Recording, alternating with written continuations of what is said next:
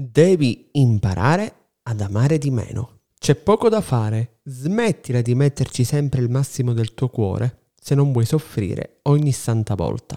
Ancora una volta mi sono reso conto di come anche io dovrei imparare ad amare più superficialmente. Ancora una volta mi rendo conto che amare con tutto il cuore, amare dando veramente tutto te stesso, non lasciando mai la mano di chi ti è accanto, non ti porta ad altro che a ritrovarti da solo, con l'altra persona che di colpo molla la presa della mano e fa trionfare il proprio ego più che l'amore della coppia. Mi dispiace, ma sarò sempre dell'idea che amare veramente significa non lasciarsi mai e per nessun motivo. Qualsiasi cosa può succedere, qualsiasi tipo di difficoltà ti possa venire a creare, semplicemente la superi. La superi perché ami quella persona, la superi perché il nostro amore è più importante di ogni stupida cretinata. Ancora una volta mi rendo conto che amare significa parlare e non scappare via. Ancora una volta mi rendo conto che qualsiasi cosa si supera affrontandola insieme. Il vero amore, quello vero, quello che vivi veramente, non finirà né ora e né mai, perché tu non permetterai mai di cancellarlo, né mai permetterai di ucciderlo e macchiarti di uno tra i peccati più grandi che io possa riconoscere ad una persona, quello di ammazzare l'amore. Non riesco a fare finta di niente verso chi ammazza l'amore, verso chi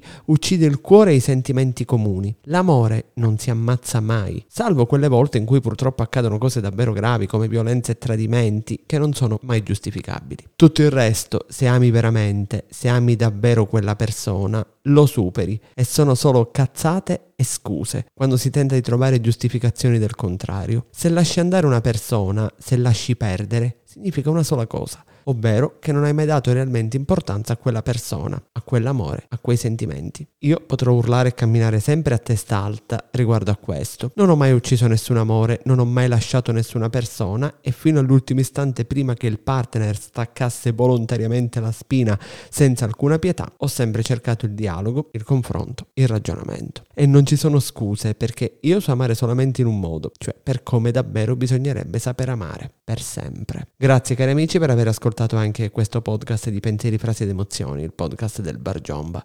Io vi aspetto come sempre su www.giomba.it, seguitemi su Instagram, il Giombagram, seguitemi su Twitter, seguitemi sui miei social e dal vostro Giomba come sempre a tutti voi un caldo saluto. Ciao!